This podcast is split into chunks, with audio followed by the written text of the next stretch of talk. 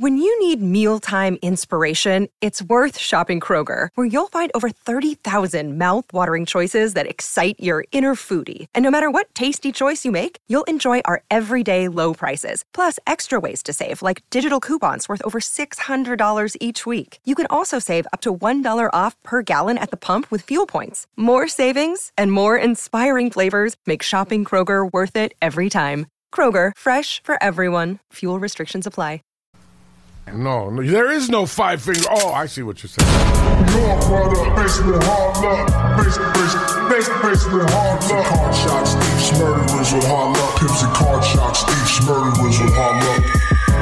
Your brother, basement hard luck.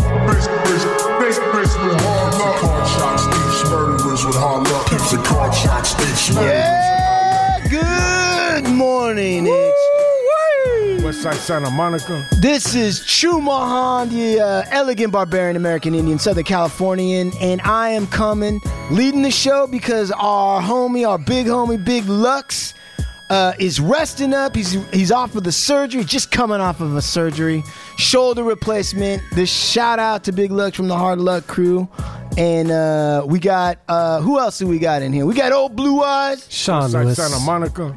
certified audio professional, engineer Hey, I said, where you from? from from the Hard Luck Show. Hey, I said, where you from? From the Hard Luck Show. All right. And then we got, right, we got over here with the camera and looking weird. Who is it? I'm from West Side. Uh, uh, uh. All right, that was my cousin King Salmon. And then, of course, we got Big, Big Pick Mike, DJ Mike Angelo. Yes, sir. I'm from West Side. Uh, uh, uh.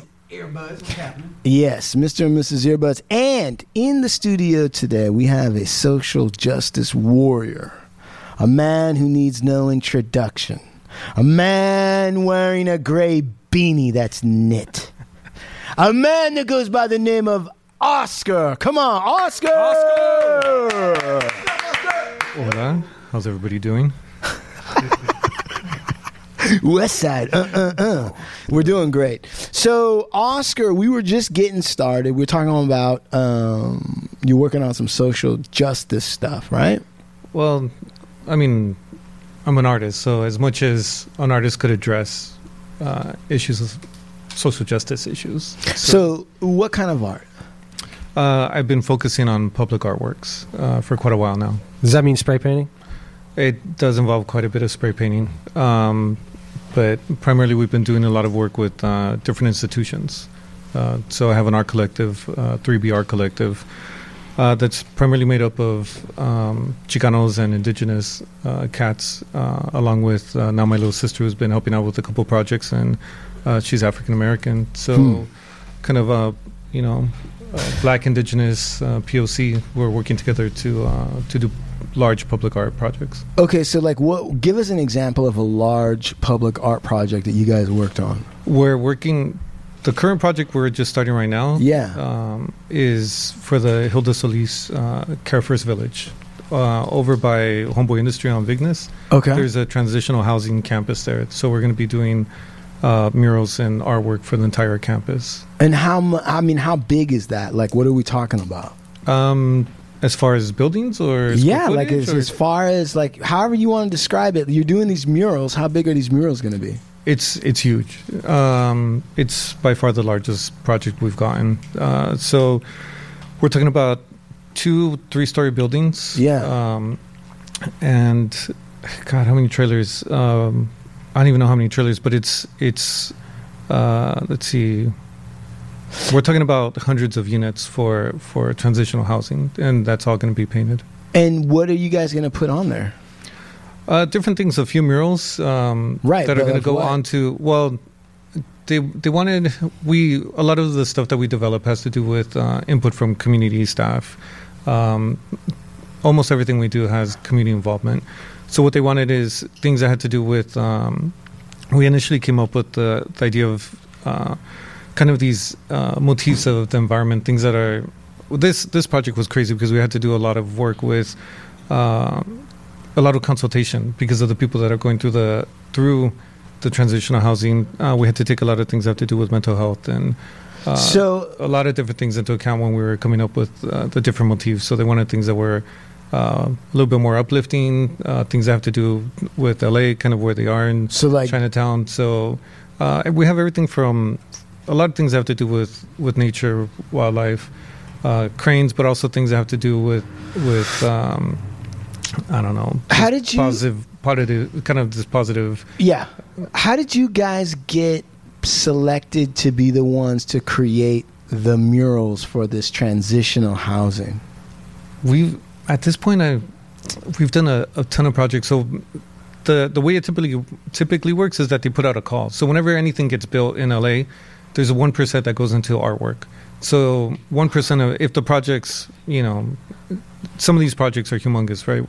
So one percent always goes into the arts. So then what they do is they put out uh, a request for qualifications, and so you have to submit your portfolio, resume, whatever. And then they do. If you become a finalist from there, if you get picked from the list, then um, then you do a proposal. So so when they send the bat signal up, right? Mm-hmm. And you guys get your stuff together to submit, do you actually propose anything first or they're just looking at your experience and qualifications? So this is this is the difference between a. I mean, they call it an RFQ, request for qualifications, Yeah. and an RFP, a request for proposals. Proposal. And for the proposal, you usually get paid for that. So Right. if you come up with the proposal, then then if you get selected, then you get the full project. So I mean, this what is it? sounds like actually kind of like a massive undertaking. It's like even if they select you in the first round, doesn't necessarily mean that you're selected for whatever. There's still more to go, or is it they pick you right out of the the lot? that it's extremely competitive. Yeah. and so there's a and there's actually a, a very small pool of people who who are able to do this. Uh, and for the longest time, it was the same people over and over and over again that were getting picked for these projects because they already had the experience. Right. And so the and uh, one of the things that would also hold people back before is that you had to have worked with a certain budget to be able to even apply. So if you hadn't worked with the budget, say for like twenty five thousand or whatever, Yeah. if you had- if you hadn't managed that budget, you couldn't even apply for a bigger project. So if the if the budgets were like fifty or hundred or whatever, you had to kind of qualify for it. So you you weren't even qualified if you hadn't done one for like ten or twenty or whatever. So even getting your foot in the door was difficult um, because how are you going to get that first project? And so we were very strategic when we started doing public art, where we were sometimes self funding projects just so we would have a portfolio. How many people are in the group or the team or whatever? When you say we started, you know, um, being strategic, right? How did how many of the core group was there? There, there's five people Uh-huh. in the in the collective, um, and the way we started was uh, I ended up going to school much later in life, so I ended up at UCLA um, in 2013, Okay. and uh, and so there's in these art programs there's not a lot of Chicanos, indigenous people, especially in these institutions, right? What what's mostly in there? And like like don't try to be polite. Like what's really going on? Honestly, there were I met more people from from Korea than from the East Side. Really? Yeah. And what why is that? because it's the means, right? So first of all, people that are and this is a big deal when it comes to the UC system is is how do you even pay for the public, um, you know, these public schools? And so what happens is a lot of the money comes from people that are out of state and out of and out of the country, where they pay a lot more to go there than somebody from from inside California. Sean, do you get that? Do you understand what he's saying? Yeah. What is he saying? Are you saying that more people, more people from overseas than there are from local And why would UCLA want to do it that way? because they get more money? Exactly, right? Yes, and so this this has they've actually been changing, and so so for the first time they admitted a lot more people um, from Los Angeles. UCLA was like, you know what? It's in our fucking name. Maybe we should start admitting some students from fucking Los Angeles, right?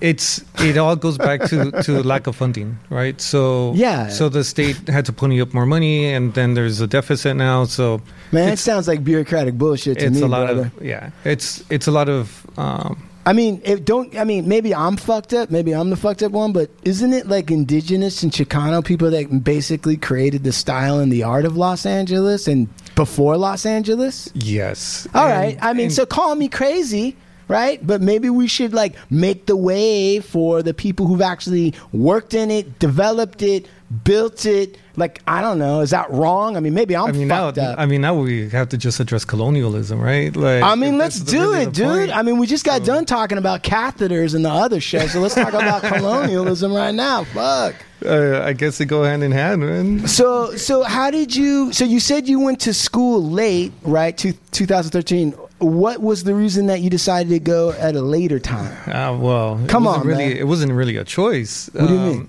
And again, we, I, I mean, it's basically systemic racism. So there was all these things that kept me from from going into higher education, and and it had a lot to do with the really terrible education that I had when I was younger, Mm. and a lot of that has to do with racism. And uh, I'm a bit older now, and so. What happened was when I was going through school, nobody ever noticed that I had a learning disability, and uh, and What pretty- kind of learning disability? do you have? so I have dyslexia, and I also flip num like numbers. So it's called dys dyscalculia, which I didn't even know existed. dyscalculia? yeah, and so I didn't even know that existed, right? So so it was pretty much impossible for me to do do algebra. Um, so- hold on, hold on, and I, and I don't mean any disrespect, but I want to slow down here because I feel like people. First of all, I feel like people don't who don't have dyslexia or dyscalculia, right? I don't know that they can relate or really understand what's really going on. So, can you walk us through your experience from a subjective level, right? Before you even know what you have, let's say, right? You're just like, what? In, when did you first notice it? So, I mean, I, I could give you just an example of, Yeah. of how difficult it was for me to. Okay, so just background. So, um, nobody noticed I had learning disability. Go to high school. By the time I'm 15, I get kicked out of school For what? for just just had a terrible time in school and whatever. And there was beef with people, but whatever. I won't get into the specifics. Were but I got dropping like M80s in the toilet? no, that was well. Those are my homeboys, but um, no, but I mean, it, it was, Smoking in the boys' room? Nah, stuff was pretty serious back then. Like, Serious? Yeah. Like, I mean, I grew up in San Gabriel Valley, and there was there was still a lot of a lot of Stuff going, going on. on. Yeah, Yeah. and there was a lot of, and then it got even crazier because people were leaving like South LA and stuff, Mhm. and then all of a sudden we had like Bloods and Crips in our neighborhoods that were Mhm. so, then- and the homeboys around there weren't having it, so there was all kinds of beef going on. Gotcha. Um, but whatever. And so whatever. I I mean, I was like like not involved in a lot of that, but I, I mean, in contrast, you know, thinking back now, we're like, man, that shit was crazy. But back then, we're like, well, we're not doing anything that bad because it was hardcore gangbangers. I mean, like, dude, all we did was stab a dude. Like, what's wrong with that? Like, we didn't even fucking. yeah, I mean, all we did was cut a guy's pinky off. I mean, fuck. We Oh, didn't I- shoot anybody. I knew. I actually, I actually, one of my earliest memories is actually of some some um some fool getting his fingers cut off uh, in the neighborhood, and there was like this long blood trail, and like I was a little kid following it in my bike. And uh, I don't know what this guy did, but he pissed someone off in the neighborhood, and they cut they cut off his fingers, man. Wait, wait, wait. I don't mean to laugh, but it sounds crazy because you're like, well, my, my earliest. So what happened? You were riding your bike and you're like, holy shit, there's a whole. Nah, that was the next day. Like it happened at night, and it was like all kinds of stuff, madness going on, right? And cops coming around and asking stuff, and the dogs are like they have the dogs around. And later we found out what happened. Right, the next morning we see this long blood trail for like two blocks. Um, Did you find any of the fingers? Nah, Damn. that's what the dogs were for. yeah, there was But, like a um, snack. nah, but it, and and it's crazy because those those blood stains would never really went away. They just oxidized, right? And um, but anyways, and those are those are things that I remember. Like Right, but did do you think that that did that traumatize you at all, or was it like, Nah. nah, that was just life? Well, that's the thing we talk. My my partner is in the mental health field, and Okay. uh, is a pretty amazing person. Does a ton of work and runs programs for the county and stuff like that. But um, but anyways, and so we we talk about resiliency, right? Like how how subjective that is. Where or we don't we don't really understand it. Where we the way we've dealt with our traumas because we for so long probably put up with madness, right? Like all these things growing up, um, and we didn't really think about it as a trauma. It was just okay. These are things we have to do, and uh, and I probably developed like another like serious mental disorder. I probably had like a more like a split personality thing going on just to be able to deal with the things The that are two very worlds, traumatic. yeah. Yeah. yeah. So when did you discover? Like when? Did, when as a kid? At what point in school were you like, "Fuck, I don't understand any of this shit"? Well, it started getting difficult right around third, fourth grade, and uh, and then I just was getting into a lot of trouble by the time I was in sixth grade. Um, and but I would get picked on when I was younger, and so then by the time I like I shot up like right around fifth or sixth grade, Mm-hmm. uh, and then I just started getting into a lot of fights after that. You were like, yeah, there's gonna be some fucking accounts settled around here. No, because. I've, I mean I've never I've never been that dude to like I never enjoyed hurting people. You know, you It- seem like a gentle guy. Like you come across as a gentle and- dude. But I mean, I hated seeing people get picked on. So that so so would get in fights all the time. in the elementary realm. Well, dude. because I already knew what it felt like, right? So like the first, you know, first through fourth, I would get picked on, and then after that, they wouldn't pick on me as much. Like I'd get in fights and whatever, but the other cats were getting picked on, and I would defend them all the time. right. And so that kind of ended up being my role most of my life. Really, is thinking about the underdog, or people just. I I just hate to see injustices, Fuck, dude. and it's a hard world to live in. I was just gonna say, dude. Yeah, that sounds pretty tough around here. So then, all right. So you you have a. lear- When did you actually get diagnosed? so so I get kicked out of school, right? And uh, and then I'm I'm trying to do JCs, whatever, right? And back then we didn't even really have access to computers, whatever, right? And so then I end up um, just giving up on school, right? You're like, Didn't- fuck it. yeah, whatever. Couldn't couldn't transfer, so um, just started doing graphic design and art for for pretty much. Let's see, I had my first studio back in '97, and so in uh, uh, over in the Pomona Arts Colony, which was really great. But then, fast forward to 2012, uh, when I meet my partner, she she realized right away, like, oh yeah, you're you're dyslexic. How And did she know? She works in the mental health field? Right. So she's like, oh man, not only are you crazy, but you're fucking dyslexic. Oh, she immediately was like diagnosing me. She was like, mm, she's like, you got ADHD, but OCD tendencies, and you know, and it, and yeah, and it, Is that annoying a little bit though? Like on No, some not at level, all. Oh, you no. ever be like, "Hey man, can you cool it, Doctor Freud?" Like I'm just, it's just me, No, man. I'm I'm actually excellent at diagnosing. Are Uh, you? Oh yeah, I'm really good at it. And and it, look at look at this man right here. Well, I have to actually No, no, closer- look at him. Is he says I'm pointing at you? Yeah, oh blue eyes. All right. He says that he's an introvert. Does Mm-hmm. it? Are, can you diagnose that? Can you see that in him? No, you Well, say I'm an No, introvert. you said. No, you say.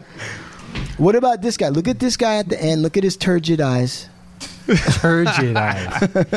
Look at his eyes. What, what's going on with him? Man, he's a fun guy. Yeah, he is actually. He's a funny guy. I won't even ask you about Fun being good guy. Mike because I know, I know his thing is, uh, you know, private. I I'm know. talking about traumas, man. But exactly. Did he tell you about? He's only got nine toes. Yeah, right. oh yeah, Yeah, we so he tells us that every day.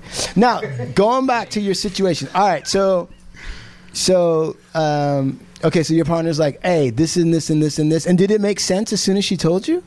Like- oh, I, I had already figured it out. Oh. So then, so then what happened was, um, but I but I couldn't get diagnosed, right? Right. Because then all of a sudden, if you're not a kid in, in school, Yeah. then it's extremely difficult to get anybody to get you to to be diagnosed as an adult, Right. and especially then, like, what are you gonna do, right? And um, and so then I I had to look into it because of my daughter. Um, she started having problems in school, and I and I was like, oh, I think she's fine, but I definitely have dyslexia. And so when when my partner told me, I was like, yeah, I'm I'm pretty sure. But there was things going on at that time where where I f- I wanted to kind of move up when it came to to my art practice, and so I wanted to do residencies, and I was applying for some grants. And she told me, you know, you're you're never going to get these unless you you go back to school and and get your, hmm. get your degree. And so I was like, that's not going to happen. And we and she pointed out every single person we were getting these had their MFAs.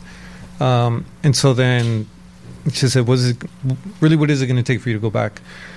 And I said, "It's got to be UCLA, and it has to be a full ride." And then um, she said, "Okay, so we'll we'll make it happen." And and yeah, ended up uh, going to ELAC, uh, which then was the hardest thing I've ever done in my life. What is ELAC for the uninitiated?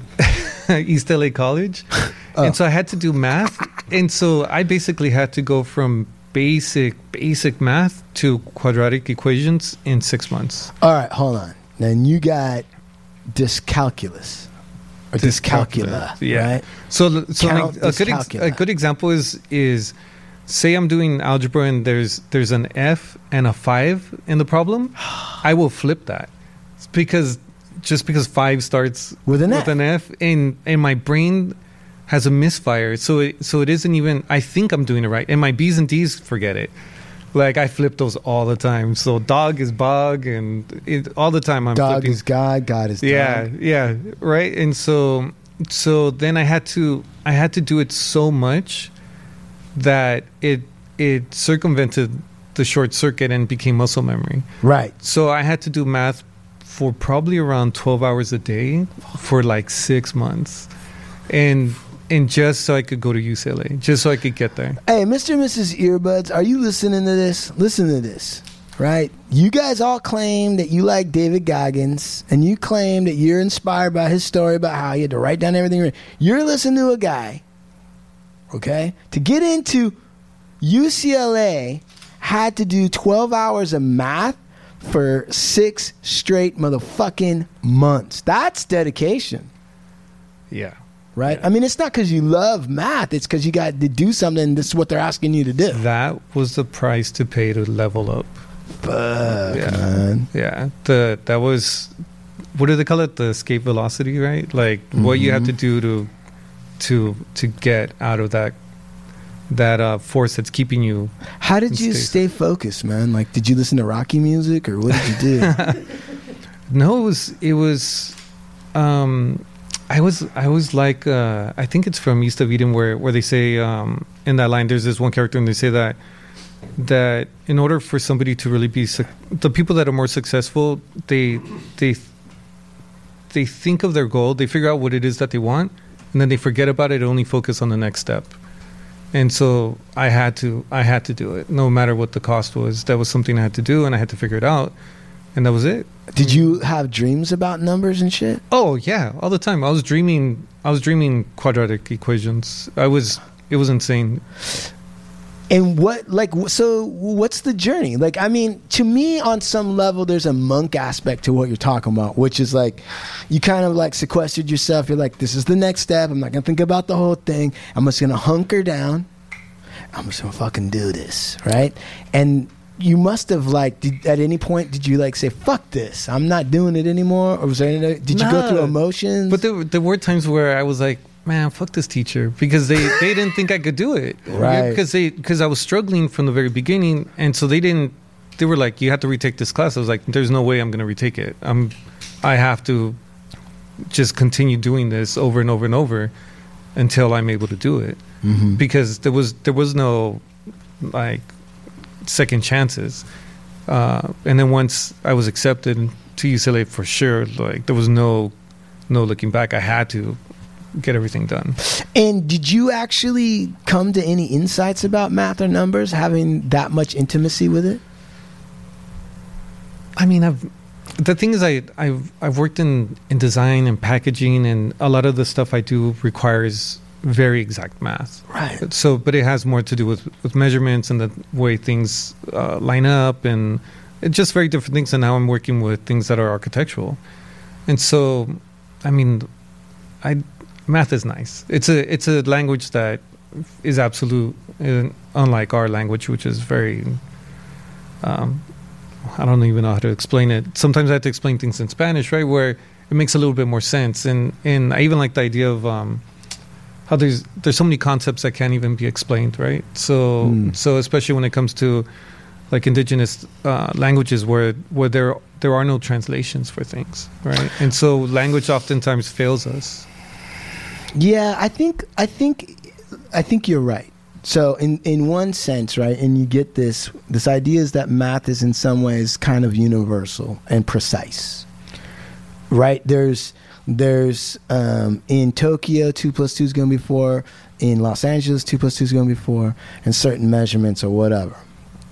But right, and the the the geometry that Pythagoras and everyone's doing, that's the same. It hasn't changed over millennia at all. And then you get to language and you're like, words fail us or whatever. And it is clunky, right? It is. Language is clunky. And it is um, sometimes impossible, right, to translate, like you're saying. Words or feelings or uh, experiences in an indigenous language into my tribe, the S'Klallam tribe, we don't have a word for hello. Because we don't think it's that big. If you fucking showed up, obviously you made it. Why do we have to say fucking hello? But in our society, right, it's an assumed like you're gonna say a hello or a greeting to acknowledge that this person showed up. But the flip side is, is like sometimes I think maybe for indigenous, um, it's not so much the language, but it's the assumptions of the culture that they're based on. So, in, like in America, right? Some of the assumptions. This is something I was talking to somebody. I can't remember who I was talking to this about, but like, even if you're an atheist in the Western world, even if you don't believe in God, even if, right? Even if somehow this idea that you're not part of nature humans aren't part of nature they got kicked out or they're somehow removed or they're fucking it up or whatever somehow that's a part of the discussion mm-hmm. already whereas in my tribe it's not. There's no story about we weren't we were kicked out of nature. There's no whatever. There's none of that. It's not even part of the discussion. When you look at indigenous cultures and also thinking about art and mental health right what are some of the relationships towards concepts, the way society's kind of maybe set up, how we view mental health, and maybe alternative cultures where it might be different? The future is a hefty responsibility and not one that we take lightly, but then taking things lightly has never been what Hefty is about. That's why we've created the Hefty Renew program that turns hard to recycle plastics into valuable resources like park benches and building materials. To participate, simply fill up an orange Hefty Renew bag with accepted items, tie it up, and drop it in with your regular recycling. That's it, it's that easy. It's time to rethink recycling with Renew. Particular valued resources may vary by geography. More info available at heftyrenew.com.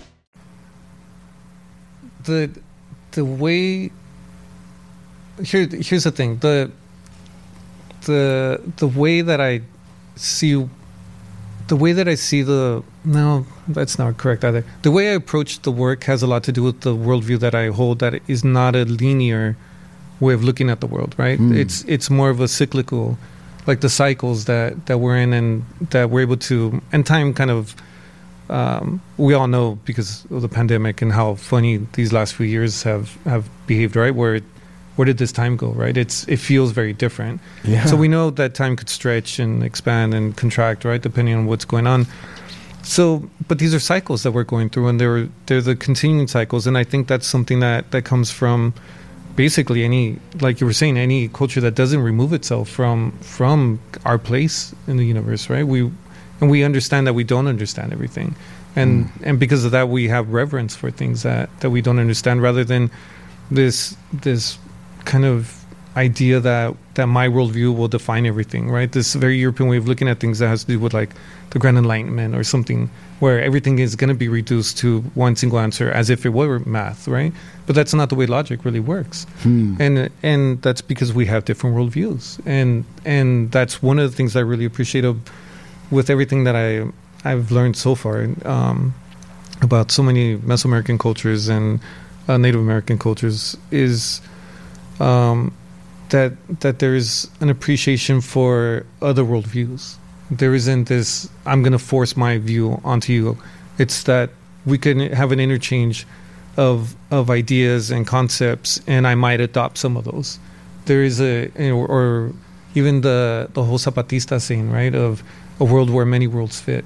Right. And so that's the way I try to approach things is to understand that people are going to have a different experience with the work and it's all valid.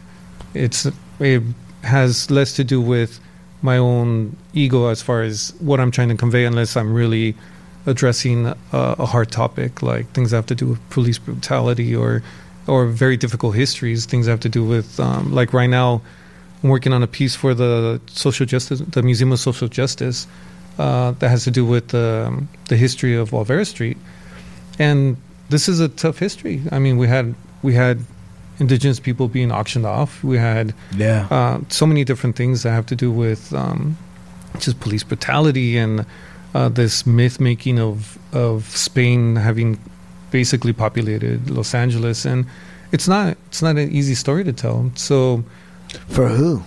well, right? We have to delve into these these things that are very uh, very much uh, erased from from the history.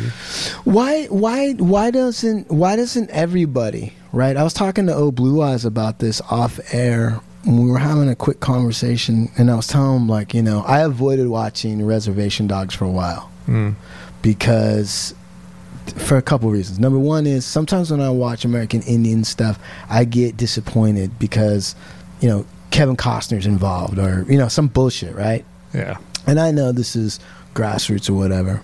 I stayed away from smoke signals for that reason. I just wasn't sure. I'm not. I, so I watched Reservation. I started watching Reservation Dogs, and I got to tell you, uh, you know, you know, I'm at 24 Hour Fitness doing an incline, working out while I'm watching it, and it probably once an episode I either tear up or cry. There's something in it, but it's it's from this idea of these people that you know are survivors of this thing, and we're not erased, and it's because we're still here. Right? That's yes, the land, the, the government did whatever they did, but we're still here. And I was talking to, but there's also positives about it, right? And one of the things there's the scene where Bear is on the roof with the father of his buddy who killed himself, right?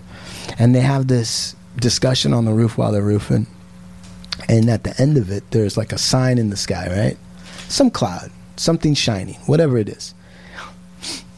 they don't say anything about it. They both look at it, they see it, they don't say anything, and they just let it be what it is. And at that moment, I realized, you know, coming up, it wasn't odd or strange or wrong or childish on the reservation or for American Indians to make meaning out of nature. It wasn't like every every individual could look at something. Now, was it really that or not? Nobody really knows. But no one challenges an American Indian to look at his environment or nature and make a, a make a meaning out of it, right? But for mainstream Americans, and when I say that, I guess I mean white Americans a lot, right? And so, Oh Blue Eyes is my token white friend, and so I, I talk to him about white stuff sometimes to find out what they think.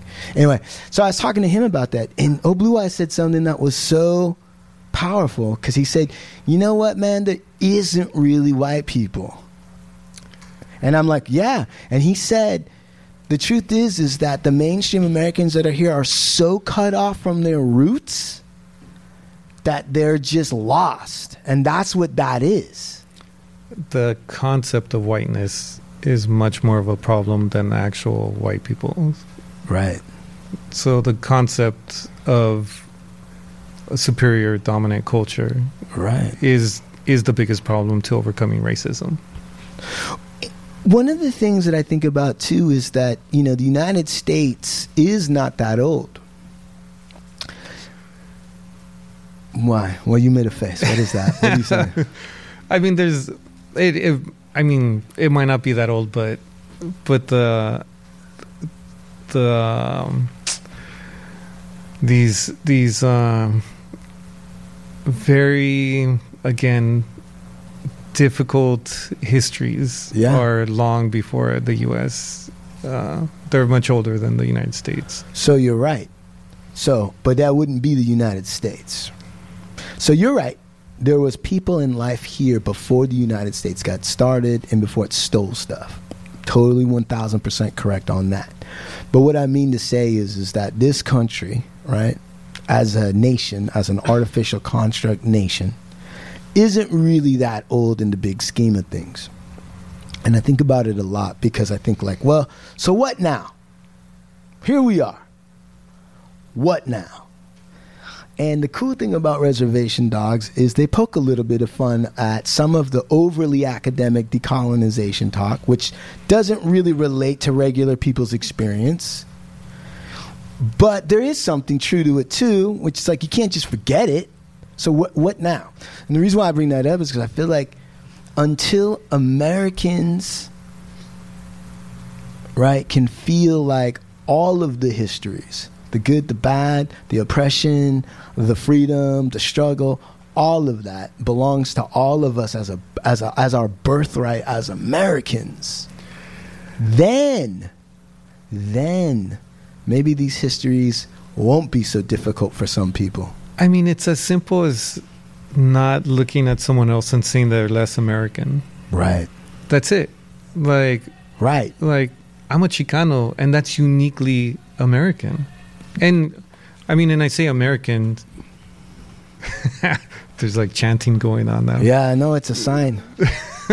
hey, great grandfather said we should be talking right now. Oh. Okay, go ahead, please. But um You're right. There is nothing more American, right, than somebody, um, than than the Chicano culture, especially taking spaces that quote unquote weren't intended for them by the master race or whatever you want to call it, and making it their own, developing something out of it, creating a culture out of it, or or preserving one that they already had in it when it wasn't designed for that, right? Yeah. And the thing is, like you were saying, America has to own it all. I mean, gangs, very much American. You know, they, they started deporting people, and then those gangs came back. Like those uh, those uh, wars, those interventions in Latin America. Yeah. Well, that came back to bite us in the ass, right? Like all Right. these things, and now we don't want to teach these histories. We don't want to learn the lessons from these things. Yeah, there's a big movement lately to try to go away from it. I've been doing a lot of research on the Black Panthers. I've been doing a lot of looking at, you know, sort of the late 60s, right before you get something happened where everybody was kind of waking up. You had the uh, AIM, the American Indian Movement, you had Cesar Chavez, you had all those people, and it was all coming together. And then there was a series of assassinations, right? And then all of a sudden you get into the superficial, weird late 70s, 80s. So, so the real revolutionary movement happened in the 70s, and it's been completely erased. What is it? Oh, there, like at that time, I think it was something like there was three bombings a day in the United States.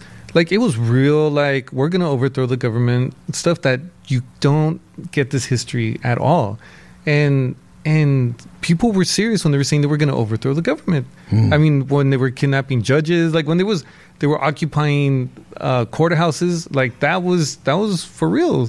And most of that happened in the 70s, not in the 60s. The 60s, they were still trying to work within the system and Civil rights. protests. Right. I mean, Malcolm X also was speaking a little bit more realistically as far as the way things had to go, but things got serious in the 70s. And and that's the part that gets erased and they want to replace it with like I don't know what, you know, that history that we think happened, but this this was serious. People were were ready to die for things and it was that's how they saw themselves as as revolutionaries. It was very different than this idea of peaceful protest. It was like, no, it was going to be by force, and it had gone to that point in the seventies.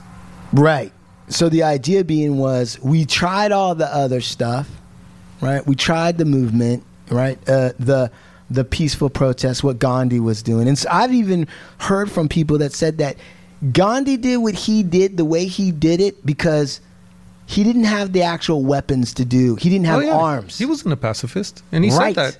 He said, "We're we won't like rise up, so then I'm going to have to use the weight of the empire against itself. Like we're we're we're going to then." Use pacifism as the weapon, Right. Because he's, I, I actually believe he said that the people were too coward to rise yes. up. I, I read that. Yeah. I read that. He understood, and, and, and they were that way partially because of the subjugation for so long. And he realized the only way to get them out is to do the pacifist thing. They weren't going to fight. Yeah. And so, you know, cut to the civil rights movement, you're right. In the 60s, it's like uh, they did all they could to, for Jim Crow, and some stuff changed, right? But they murdered Malcolm X, Fannie, Fannie Lou Hamer, right? Black Democrats in Mississippi were not allowed to vote in the primary for and LBJ won re-election and at some point everybody realized fuck it's not going to be through peaceful protests we have to actually arm ourselves and we have to fucking take the power Yeah, yeah, and that's when we get the '80s. That's where we have this massive backlash, and um, I mean, we basically have been going through, you know, neoliberalism. We had all these, and now we're at what neo-fascism? I think. Yeah, Right, we but- are. It's very bizarre. I'm reading a book called Hitler's True Believers, right? And this author's whole thing is looking at, like, kind of saying, like, it's too easy to say Hitler was chariz- charismatic and he started all this shit. He's like saying, no, no, no, no. There was already uh, just a hotbed of fucking ripe for fascism, ripe for anti-Semitism, all that shit. He just happened to be there at the right time. I, I spent my entire life talking about the racism here in the United States and people telling me it wasn't true, that the United States wasn't racist. It's wild. And then all of a sudden, you know, everything starts happening with Trump, and all of a sudden, I have all these people saying, like, I know, I mean, we're all, you know, the Black Lives Matter movement, like George Floyd, all these things happen, and all of a sudden, everyone's like, oh, let's fight racism. You have no idea how you've been participating in it this entire time. So how are you to even deal with it? And in going through these institutions that that really are the ones that that create systemic racism there and uphold it. And this is what I always talk about is that there's there's two major state institutions that that basically dictate our place in society, and one of them is a prison, and the other mm-hmm. one is is the education system.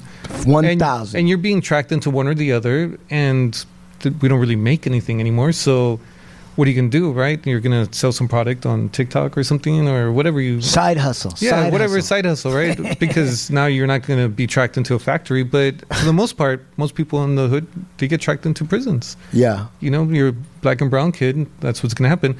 But nobody ever talks about this through a conjoined lens, like of being able to talk about prisons and schools in the same.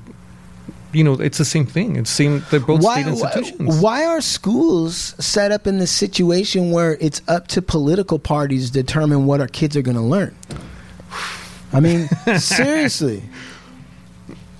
That drives me crazy. That drives me crazy because people get up there and that, that's why you get Ron DeSantis or whoever it is that's trying to basically and let me tell you something. In this Hitler's True Believers, one of the first things the Nazis did when they seized state power was to kick out all the old school and education system and take it over for young kids.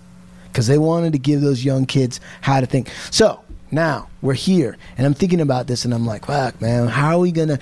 Because we have to, on some level, I think, we have to open up the tent for the people who are white who aren't benefiting from the system either and they feel like maybe right that that somehow they're unfairly being positioned and i'm not saying they're innocent i'm not saying that but what i am saying is is like how do we get everybody together that's not really winning in this situation to take back the power I mean, even even okay. So going back into worldviews, right? There there are societies, or there have been societies where the idea of winning and losing didn't exist, and here we are in a super capitalistic, super hyper individualistic way of looking at the world that is difficult to think of of how do we take care of each other. Right. It's extremely difficult because everything has to do with coming up, but but everything in a capitalist system has to do with some form of exploitation. For sure. We're exploiting something, you know,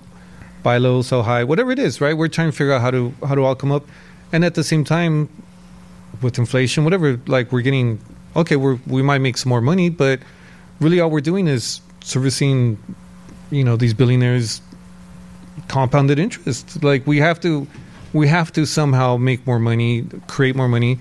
And nobody nobody has a billion dollars. Like nobody really has a billion dollars. Like it might be on paper, but but every every dollar in circulation is a debt, right? Yeah. And so that's the way the system works. So we're just creating more debt. That's all we're doing when we're creating more money, right? Yeah. And so we're we're putting people, we're creating pretty much indentured servants in the future, like into future generations. Oh, some more. It's a sign Another keep sign, talking about the white man's paper brother right? You're gonna come raid us right now. hey all right go ahead please No, but I mean, we all. I don't But know if people is- really stop and think about the way these systems work. Well, the, the reason why, I, listen, man, the reason why people don't stop and think about it is because most people are fucking put in a desperate situation. So they don't stop and think because they don't got time. I mean, my buddy, old Blue Eyes, uh, King Salmon, even me, right? I'm an attorney, right? And so I am part of the system. I mean, let's not fuck around. On some level, I got a daughter, I got a wife, and I'm a lawyer, right? And so I'm taking money and I'm fucking working within the court system and doing whatever. And that has to be done at this juncture. And, and, and at the same time, though, you're right. How do we? For me, it's it's all about education. Like, how am I going to get people to stop and really think? How am I going to, motherfucker, how am I going to get people to stop and go, like, wait a minute? Three quarters of the education for every kid is advertising. It's fucking adver motherfucking tizing. A fucking cartoon fucking lizard talking about insurance like it's your friend. Not just that, like, okay, let's look at the national like budget. Right. Half of it goes into the military, and so when like with the Ukraine, they're saying, "Oh, we're sending more aid." No, you're sending weapons, and so you're you're basically spending that budget. I, I I'm, and I'm not saying that they don't deserve help. What I'm saying is maybe we could spend a little bit more money to try to prevent some wars rather than just How about we stop? right? How about we stop propping up corporations? Like fuck it. If your corp can't make money, fucking hit the street, jack off. it's it's funny how it's always pull yourself up by your bootstraps. yeah, right? unless Until, like, you're unless, you're, in the. C-suite and your name is Yeah. Stephen Mark or some bullshit like that. Unless it's that, I'll tell you something, man. Um, let's see. Fuck, I don't know. Then I start to get on this. I start getting crazy. Um, so the project that you're doing near Homeboy Industries and it's part of this community. It's transitional housing, and you had to do a lot of consultations, right? Yes. All right. So then, what images or what vibes did were you guys able to come up with to be like, this is going to support the energy, the the we went back to flora and fauna. A lot of things have to do with with because it's it's the city, right? And Yeah. we wanted to, and we know that anything that has to do with nature is is much more healing. And so we went with a lot of that. And so there is a backdrop of things that have to do with with kind of the location, things of Chinatown, things of downtown. Um, but we wanted to make sure to put in flora and fauna that are that are actually indigenous to the region. And so, what would that be? Let's say fauna, right? Let's say, well, let's say flora first.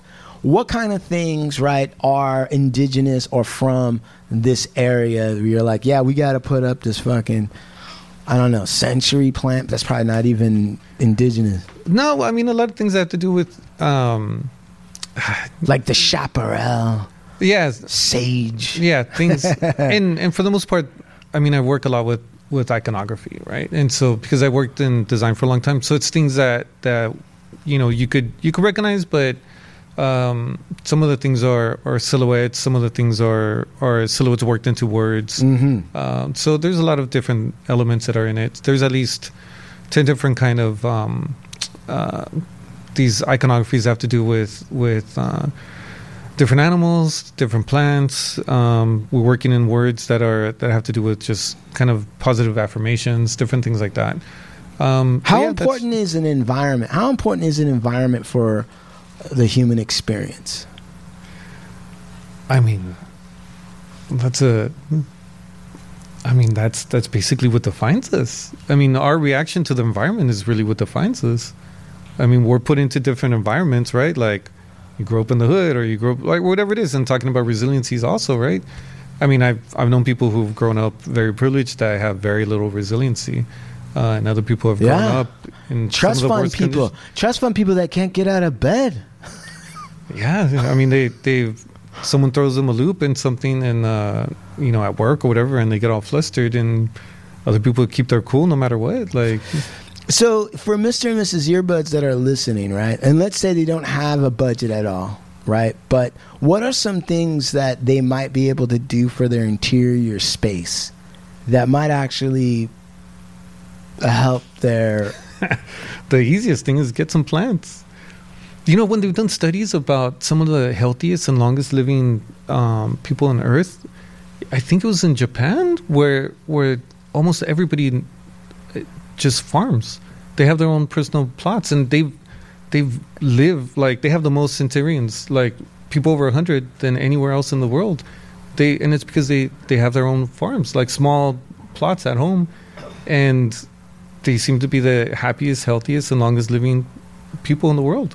what for you personally, what is your favorite plant? Like you're like, yeah, this is the fucking plant. Don't fuck with this. Prickly pear, motherfucker. I okay, so I actually okay, I got a story to tell. Tell if anybody, if I'm- I don't know if anybody even remembers the South Central Farm. So, so the South Central Farm was the was the biggest community farm in the country, and I'm forgetting the cross streets right now, but but it it was basically like four city blocks that that people were farming, and they they were set up in into different um, little um, sections that each family got right Right. from the neighborhood. And they were growing everything in there, and so they like sugarcane, like med- plants for medicinal uses, everything. Like the community just had this beautiful farm, nopales, cactus, and there's actually a um, a documentary called I think The Farm, but it was nominated for an Oscar.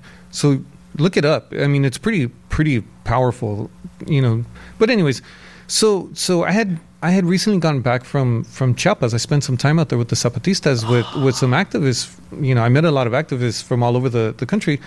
And I come back and, and they're they're evicting these farmers, right? These and it's a crazy story, but so they're they're evicting. So so I'm at work and, and I get this call that you know they're raiding the farm and it was one of the biggest like the feds were there. It was huge. It was What? huge, yeah. There was like, and so I think even when the cops said like, man, some like now's the time to rob a bank on the other side of the the city because everybody was there evicting these these people that were there, right? But anyways, so my friends get arrested. Um, people that I know were getting arrested because they were doing civil disobedience, and so then I, I get there and they start bulldozing the the farm. By the time I get there, and so I lift the fence up and I, I start taking some of the plants that were left, and a lot of them had already been taken out by the by the families. They they knew what was going to happen, and so I get some some nopales, some cactus, Yeah. and um and so I throw them in the trunk of the car. And I'm driving around to different jails picking people up and I spend most of the day there. Then I go home, and uh, at that time I was still living with my family, and I and I give these uh, nopales to my to my parents, and I said this this com- came from the South Central farm, and and I was really upset, and they they planted it, and and it's been growing there. And uh, I think like a year later, I'm eating nopales, and my mom says those those are your nopales, the ones that you brought from the South Central farm and I started gifting them to different farms, different different community spaces, and I've used it in my artwork. And there's there's this one farm out in Borrego Springs that I they started community garden there, and I I gave them one of the the leaves, and within a, a year, same thing. They sent me these photos, and there's hundreds of them. They propagated them. And uh, and there was people that would go weekly, and they said we've given at least three thousand like of these these uh, paddles out like in a year, and and to me that's that's that's part of my art practice, You know, Right. but how do you separate Resistance nopales.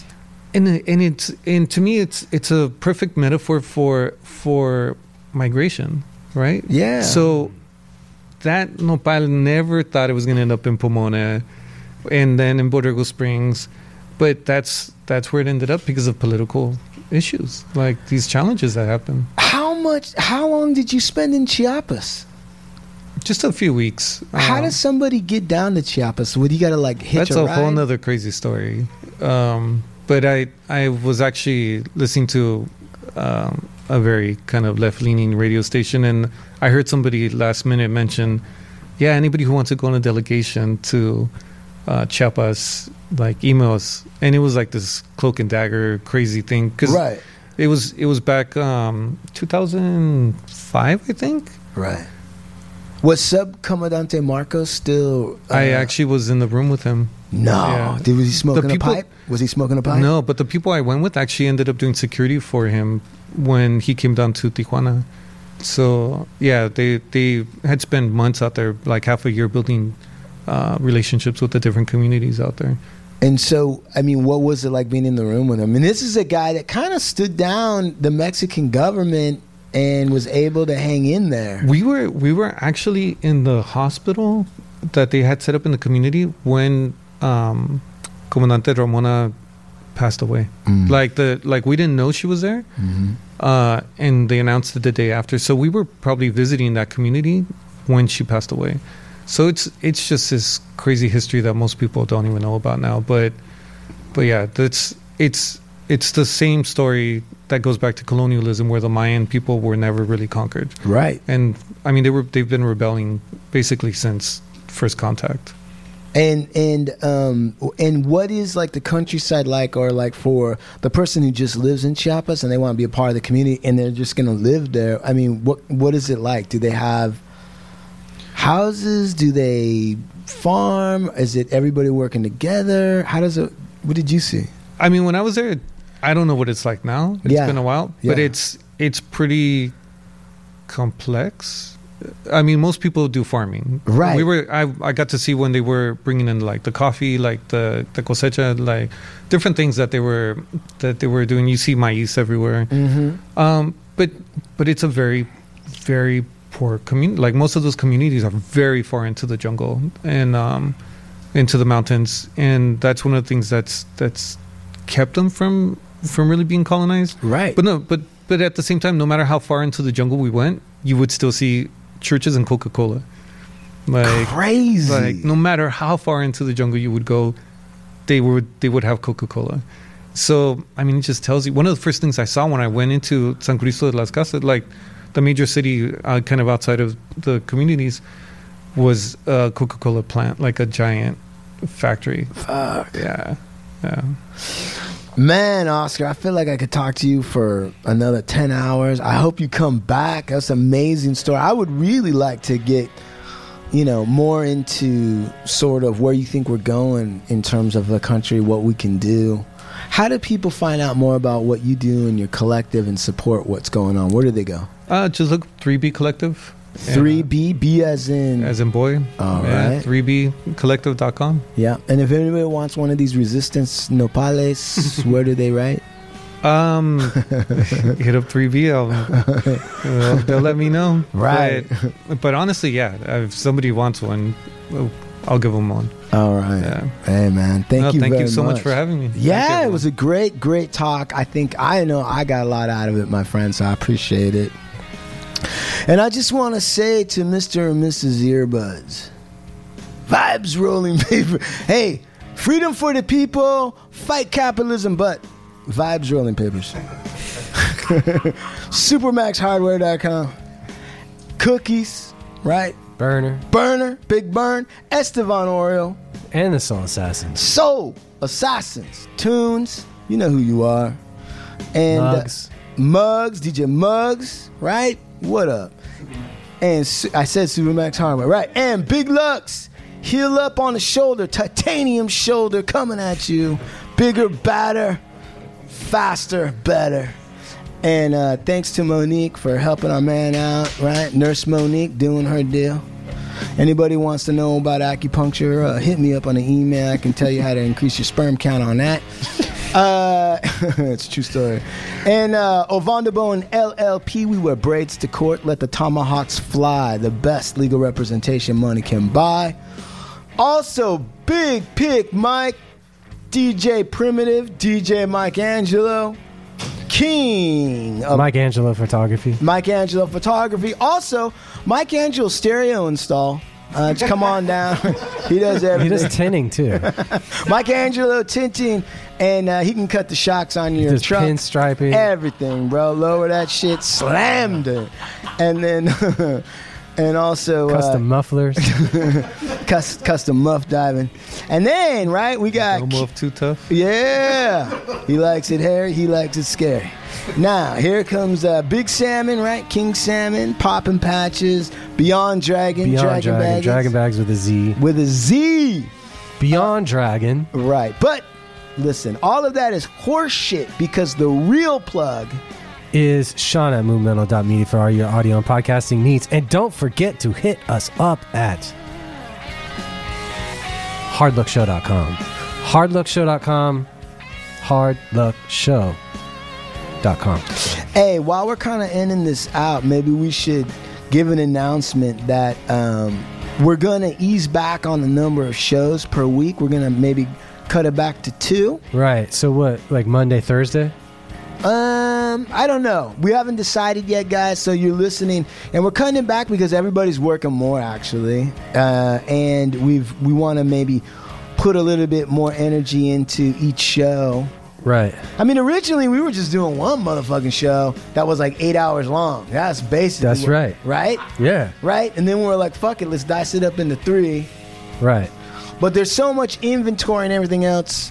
I Uh, think, I think you, I think we'll kind of go back to the format that we had before with like one really good long one or two really good long ones per week. Right. Yeah. Um, but you know, we'll see. We'll see. What happens. yeah, and um, Go to my fucking TikTok, you crazy little fuckers. You little fuckers. Tell them what they can expect. Well, I'll tell you what. You get the American Indian book reviews. I just got done talking about Chuck Berry. I read his book. Uh, fa- one of the fathers of rock and roll, and also a pervert, I guess. I mean, he had camera holes and shit everywhere, and there's pictures of Crazy. films of women defecating in his mouth. That's in the book. I didn't say that. That's in the book. Um, also, uh, you'll also hear um, on part 12 of the Black Panther histories. Dude. Part 12. Yeah. And also, you will get some indigenous histories. Nice. Uh, talking about uh, Lorena Ramirez of the Raramuri tribe that was also not conquered in the mountains of Chihuahua. And the Chihuahua is a native dog. It, yes, yes. It's the original native dogs, and there's a ton of them, right?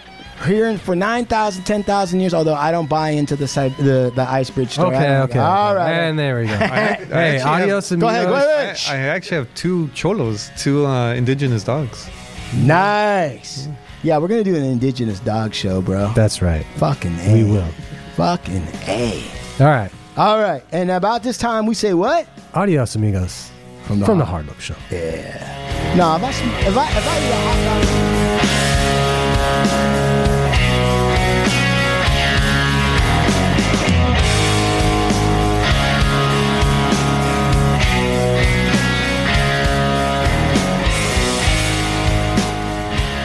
This is me now. Oh, bro, he shit on himself.